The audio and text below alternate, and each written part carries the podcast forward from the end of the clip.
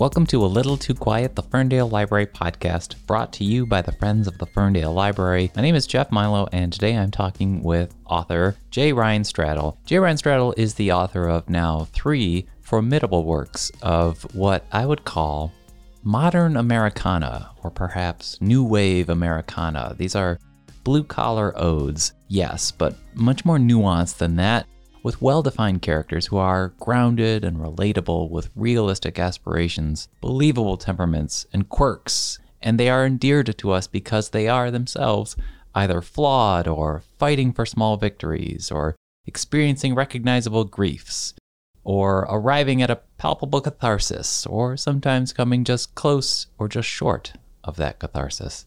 J. Ryan Stradal has set his novels in his home state of Minnesota. He grew up in the southern Minnesotan town of Hastings and graduated from Northwestern University, describing himself as something of a nerdy, bookwormy character sticking out a bit amidst a family and a terrain of more rugged outdoorsmen. But boy howdy, does Stradal pay homage to not only his family, and specifically to the women of his family, but he's crafted these subtly operatic generational stories where readers can start to see much of themselves, much of their own parents, specifically in the dynamics and the exchanges and the arguments and the partings.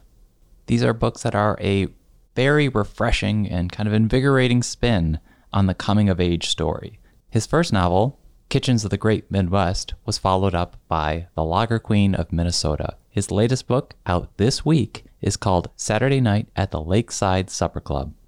It's a book that spans just about a century of time, and it starts with Mariel Prager. Mariel needs a break. Her husband, Ned, is having an identity crisis. Her spunky, beloved restaurant is bleeding money by the day, and her mother, Florence, is stubbornly refusing to leave the church where she's been holed up now for more than a week.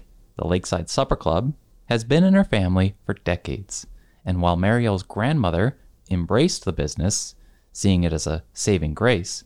Florence, her own mother, never took to it, so when Mariel inherited the restaurant, skipping Florence, it created a rift between mother and daughter that never quite healed.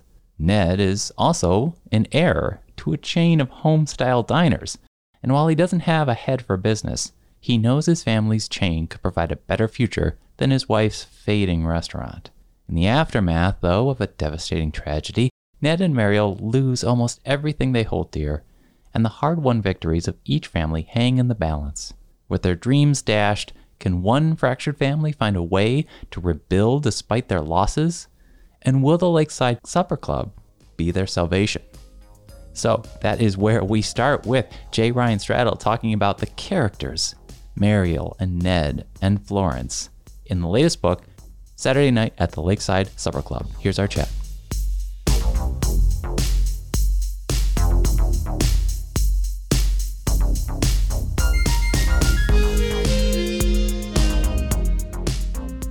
Been fun. It's a roller coaster. Welcome to your next stop. Awesome. Yeah. We're coming to you from Ferndale, which is just north of Detroit, inside of a public library. Oh, sweet. Yeah. I love Michigan. That was the last place I did an event before the pandemic. I did um, some libraries in uh, the Grand Rapids area. Terrific. We and, uh, and uh, Schuler Books out there. Yeah, I did did a, a few events.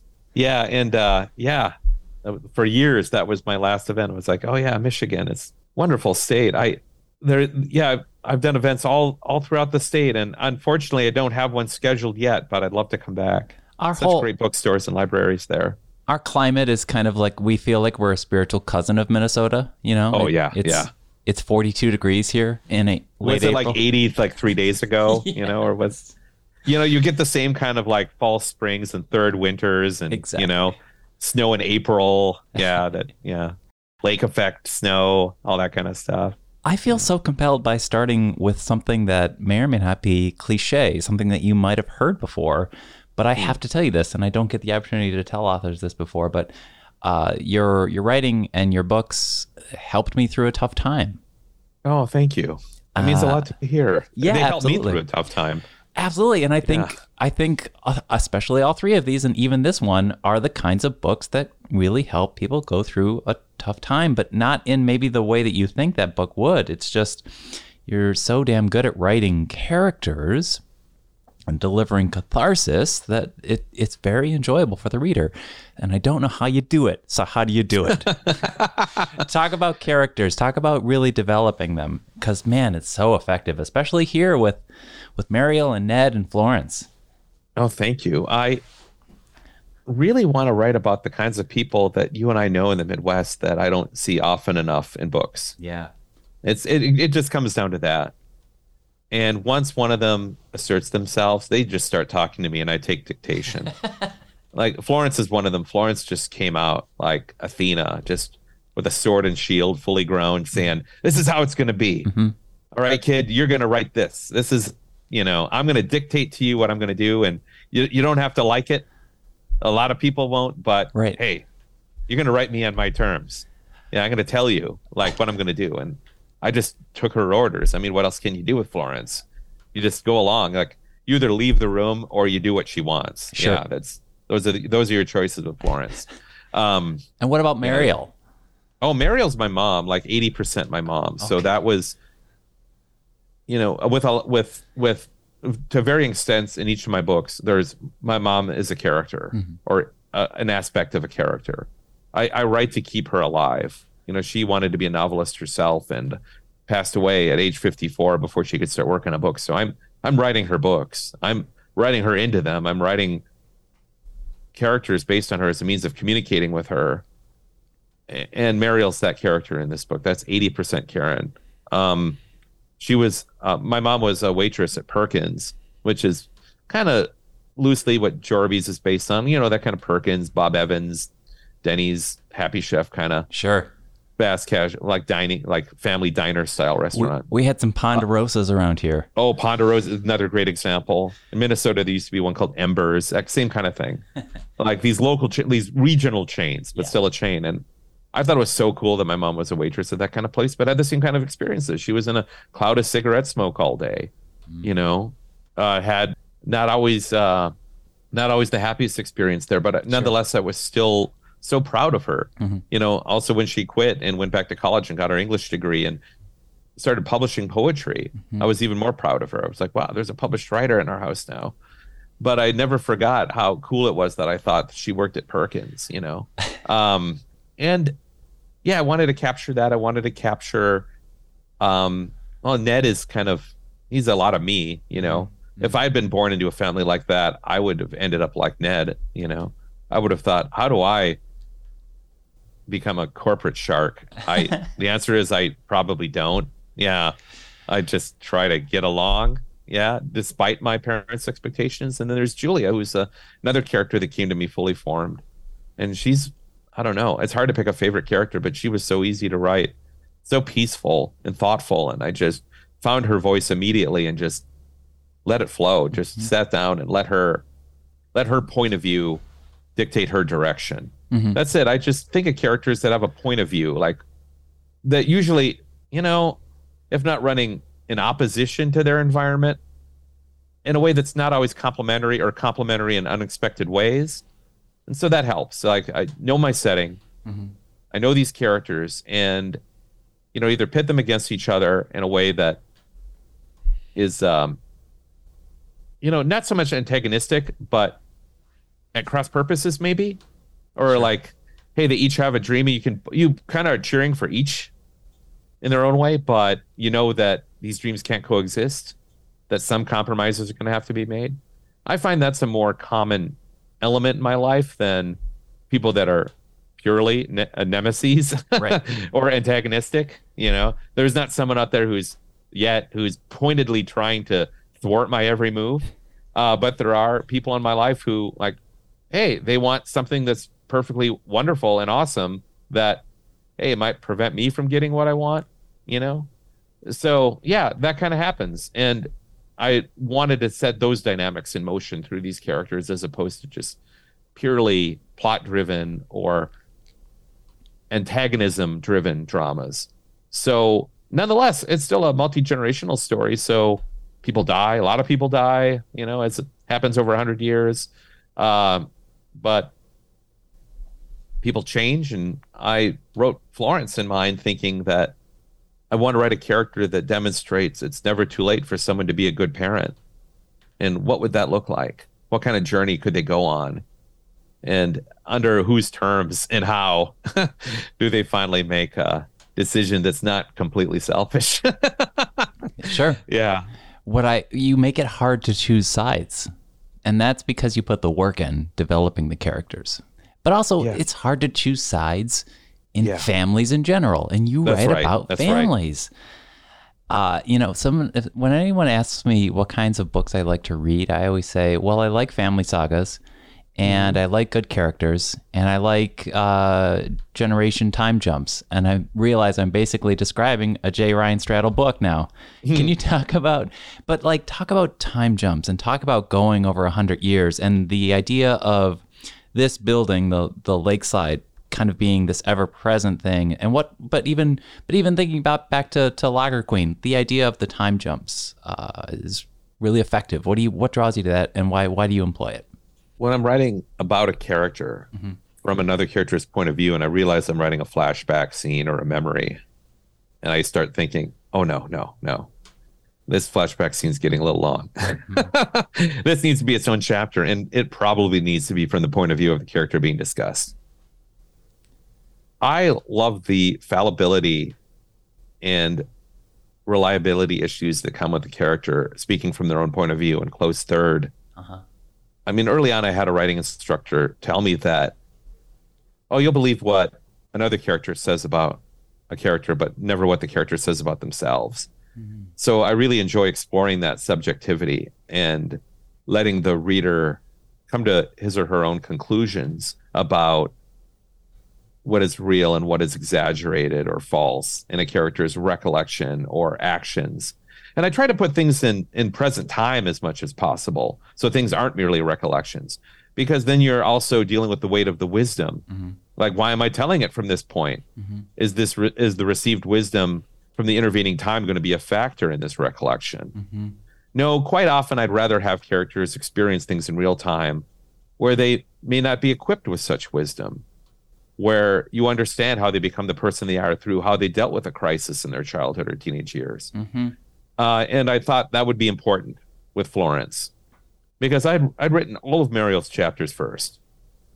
And had that been all that existed of Florence, Florence might come across at worst as sort of a stock comic, you know, Midwestern lady of a certain age.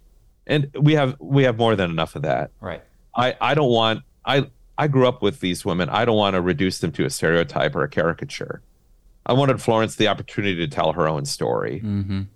you know go back and i want the reader to experience that story along with her and understand her better they still may not agree with her i've had readers already tell the book's not even out yet and i've gotten emails from people like i hated florence like i would have given this book like five stars if it weren't for florence Mhm. you know florence reminded me of my mom you know That's- it brought up too many Oh. bad memories you know man. i'm like well yeah i mean florence is is based on um you know people i've known Right. but also people that I love. Right. And I want to give them a fair shake. You know, it's like, yeah, sure, there's Right. people out there that suffered trauma that never worked on it, never will work on it. Um, and won't communicate enough about that trauma Mm-hmm. To generate empathy in their children. You know, like their ch- even their own children don't know the extent of what they experienced and might appreciate it if they did. You know, like for example, like when Flor, like what little Mariel knows about her mom's childhood comes through and like, well, in my day, like we didn't have warm breakfasts every morning Right. you know like like at one point mariel says something like the only thing i knew about my mom was its many uh, like like like the lessons from her many privations yeah. And so yeah exactly. When when something becomes didactic or dogmatic yeah you're not going to have empathy with that. Right. when someone like clearly is vulnerable and shares their suffering with you you can. And i wanted to give the reader that shake with florence. Like i don't think florence would ever be vulnerable with mariel. I mean eventually she kind of is. Sure. like but you know on her own terms. But i wanted the reader nonetheless to have that opportunity. Yeah. so like i said they still may not like florence but at least they'll understand her This book is very much about motherhood, and I always thought that uh, Lager Queen was also about motherhood, and I don't necessarily want to get into kind of a Barbara Walters moment with you, but you, uh, and this is not me speaking, this is the fairer sex who work here and speaking. They say he writes women so well. And I read, you know, of the books, I'm like, oh man, he just, he just knows how to make a character. And by that, he really knows how to craft a, a, a female character. And I have to imagine that came from, you said you grew up with these women when you became a novelist, you you could have written thrillers or action or sci-fi, but you really wanted to bring these people to the page. I think that's worth remarking upon. Wow. Yeah, I've never heard anyone put it quite like that before. That yeah, I really could have. You could have done anything. Thought, yeah. But you're bringing these people to life, and it and it does feel like it is an homage to the people who are probably big influences on your life. I know that's a yes or no question. Absolutely. Absolutely, it is. And I write to keep my mom alive. I write to communicate with her, and she's in these characters. Yeah. You know, I have to, like, I want to honor and continue her legacy. And, you know, to the extent I can, try to be the writer that she couldn't be. Mm-hmm. Um, so, yeah, I also not seeing women like the women I grew up with represented in fiction often enough that that alone was a motivation. But writing to communicate with my mom is what I think really drives me. And early on in my writing career, I wrote mostly comedic stuff. I wrote mm-hmm. stuff to amuse myself and my friends. And eventually, I had a writing instructor named Lou Matthews at UCLA Extension when I started taking writing classes as an adult in my late 20s and early 30s, who told me once you start writing about things you care about, your work's going to get a lot better and I knew I know what I care about. I know what I'm avoiding, and that's processing the grief over my mom's death. You know, she died and she died 18 years ago. She never lived to see my first published story. And um, whenever some piece of publicity comes out, like I was in People magazine last week, my mom would have loved that. Yeah. My mom was totally normcore. Yeah. You know, like she loved chain Mexican restaurants and you know dirty martinis and you know yeah. and uh, People magazine and reality television and like that would have been just to the moon like that would have been better than me being in the New Yorker, right. you know, or something like that. That that wouldn't have rated for her like people. Yeah. You're like, yeah. And I think, oh man, I miss her so much. And when I'm writing her, I miss her. You know, I get to be with that. I get to work on it. I yeah. get to inhabit this space where she's like these books, like my box of books that are right behind me, uh, arrived on the 18th anniversary of her death. And I remember thinking, and I actually posted this, like she's dead, but in these books she's alive. Mm-hmm. Like here she is, like, and that's why I do this. You know, that's why I write about these women. You know, I write to you know, write to keep my mom alive, and also, you know, honor honor her and her friends and my other rel- my aunt Connie, my grandma Doris, my grandma Esther, my great aunt Sissy. Like, they didn't get to write books. Mm-hmm. You know, so I I do my best to honor them and write write about them. Mm-hmm. Oh man, I I could I could talk to you for hours, especially on this subject. But I appreciate you hanging out with us and sharing so much, and for writing these wonderful books. Thank you so much. Oh, thank you. Yeah, yeah. it's a shame that it has to end early, but come back on hey, our podcast oh, for the next book. Exactly. Let's do this again. Take yeah. care. Yeah. Thank you so much.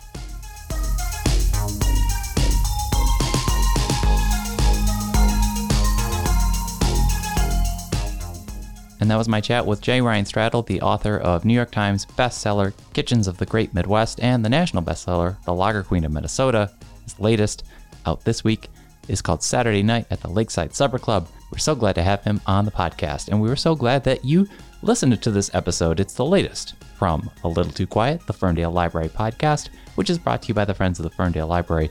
We thank John Duffy for giving us music to open and close this podcast, and we would encourage you to leave us a review because that could really help us find new listeners. Rate, review, subscribe, anything you could do would be great, or you could visit ferndalefriends.org to find out more. We'll be back next week with more. Thanks for listening.